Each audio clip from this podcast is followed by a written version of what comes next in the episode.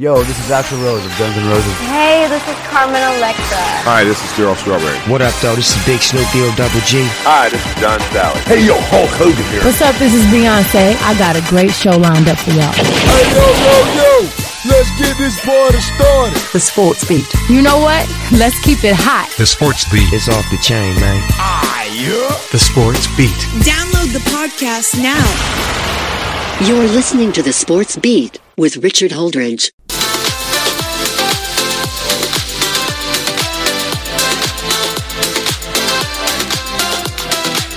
And a good morning to each and every one of you out there. Welcome to a special episode of the Sports Beat with Richard Holdridge. On this Sunday morning, just a reminder that you are listening to us on WQEE 99.1 FM The Key, brought to you by Ivy Park Sports Bar and Grill. I am excited about this sports documentary, episode three, and today it's all about the greatest athlete to ever come out of the city of Columbus. The big hurt, Frank Thomas. What can I say about him? I'm going to have Dave Platta on the show later.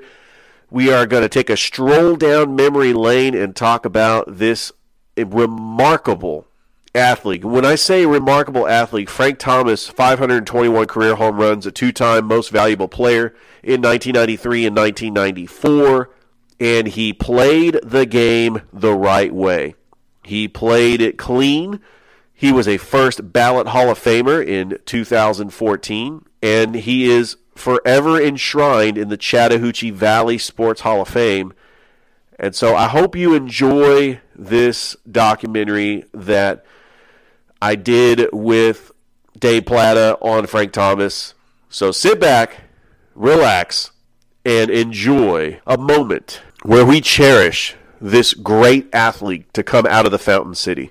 You know, the first two episodes I focused on events that happened in Columbus. Now I get to focus on the players, the athletes that came out of Columbus. And I couldn't think of a better person to talk about for my feature on the greatest sports athletes to come out of the Fountain City than to do the first episode on Frank Thomas, the Big Hurt, Hall of Famer, inducted in 2014, played most of his career with the Chicago White Sox, Columbus's own Frank Thomas. Before I get Dave Platta on to talk about Frank Thomas, first of all, I want to say when I was a kid, he was one of my favorite baseball players.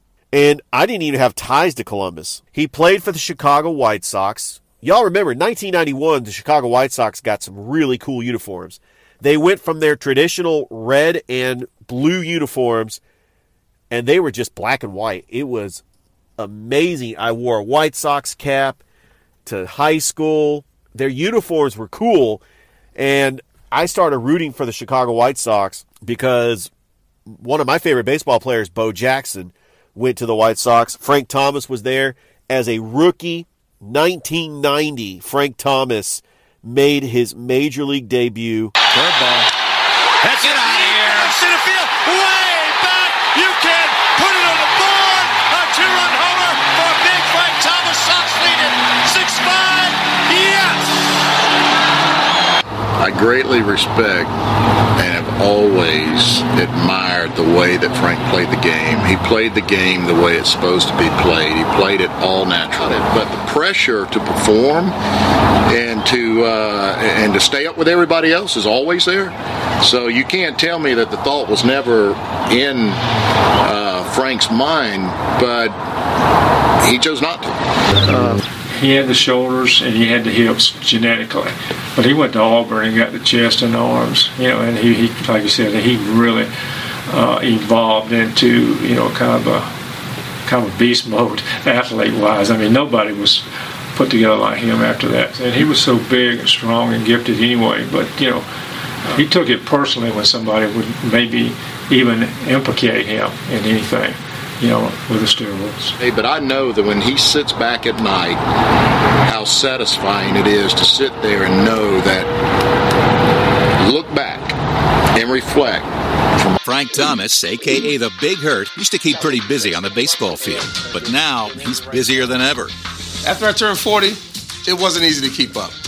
everything changed. My energy, my drive. And then I found Nugenix, just like millions of others. Today, I would like to thank the National Baseball Hall of Fame and the baseball writers for selecting me as a first ballot selection in this 2014 Hall of Fame class. I'm so humbled and honored to be a part of this historic class of first ballot Hall of Famers. To share the stage in front of all the legendary men who made the game better for us all, I'm speechless. I want to personally thank you all for being great role models and making this great game what it is today. Hard work, dedication, and commitment. No shortcuts to success. Thanks for having me in your club. Frank Thomas Jr. was born on May 27, 1968, in Columbus, Georgia. As his father was a Baptist minister, his mother worked at the mill, he was able to make a major impact for the Columbus High School baseball team, where he was a standout both in football and baseball. When he was a sophomore, he led the Columbus Blue Devils to a state championship. When he was a senior, he batted 440. He was the ultimate multi sport athlete that played not only baseball, but football and basketball. He wanted to win a contract to play baseball professionally, but he was not selected in the 1986 amateur draft. So instead, in the fall of 1986, Frank Thomas went on to play for Coach Pat Dye and the Auburn Tigers. Dave Platta, you have been covering Columbus sports for 37 years now. Dave, as my first two docu series are going to be events that's based around Columbus, my next are going to be about the players. And in my opinion, the third episode is going to be dedicated to the Big Hurt, Frank oh, Thomas. Oh, yeah. Considered one of the greatest athletes to ever come out of Columbus. Now, you were covering Columbus sports his senior year of high school. Do you remember him playing at Columbus High?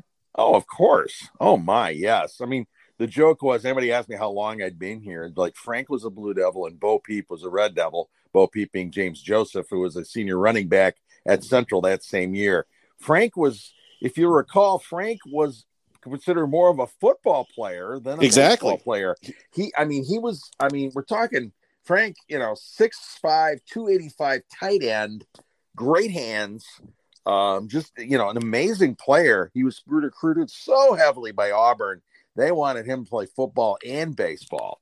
Um, uh, Columbus High's football team wasn't bad, but you know they they weren't they weren't as good as the baseball uh, baseball team, of course. But Frank was an amazing tight end. I mean, I never saw him drop a ball. He was he was a tough cover. He, I mean, you know, bringing him down, good luck. Uh, and then baseball season came. They made it to the state final.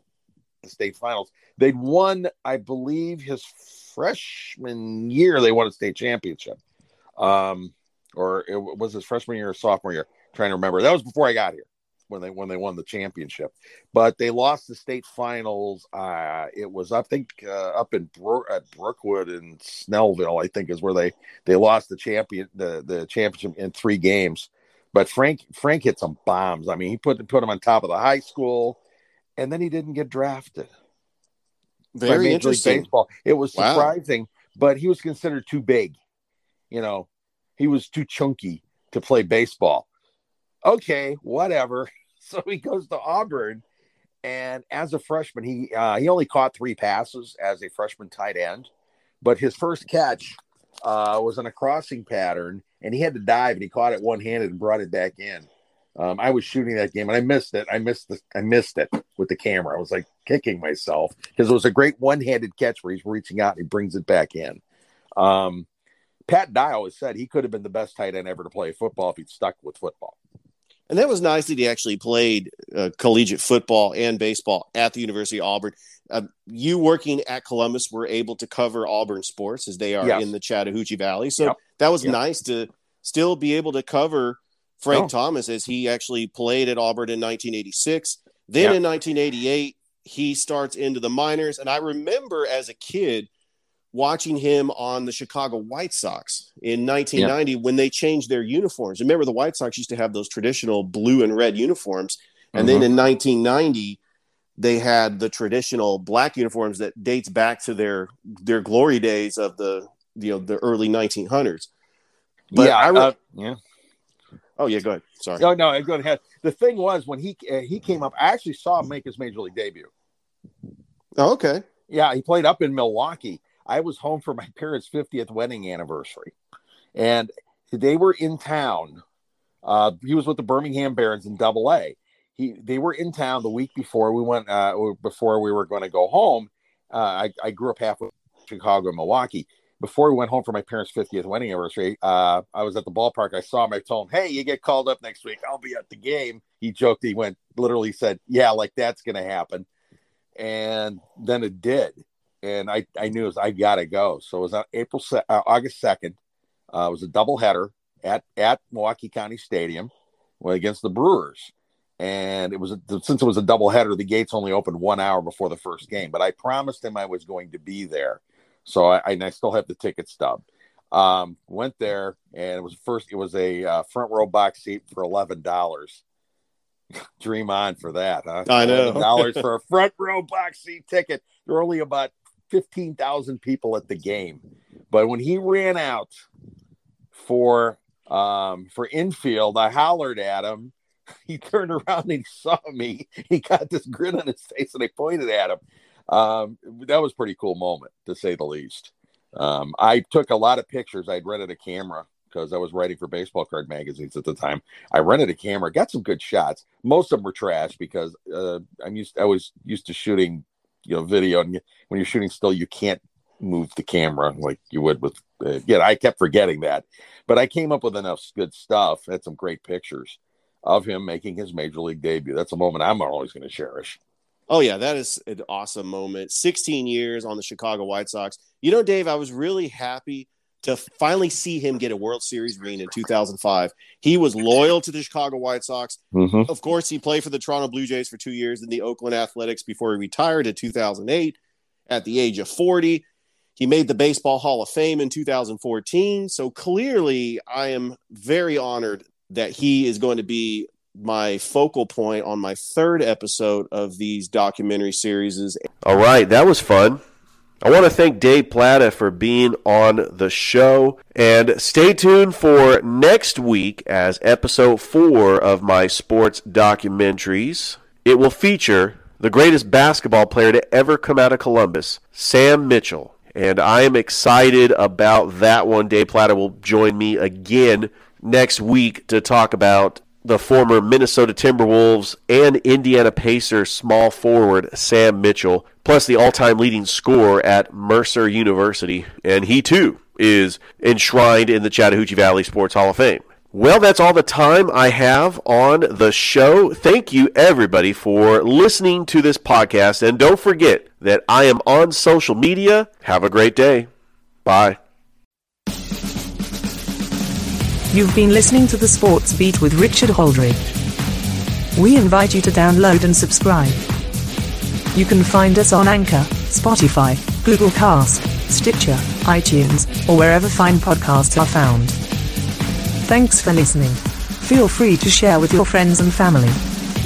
This has been the Sports Beat with your host, Richard Holdridge. Produced in Columbus, Georgia. Extra production provided by JD Matthews. All opinions stated herein are those of the host and do not represent the opinions of Anchor Podcasts. Copyright 2020, all rights reserved.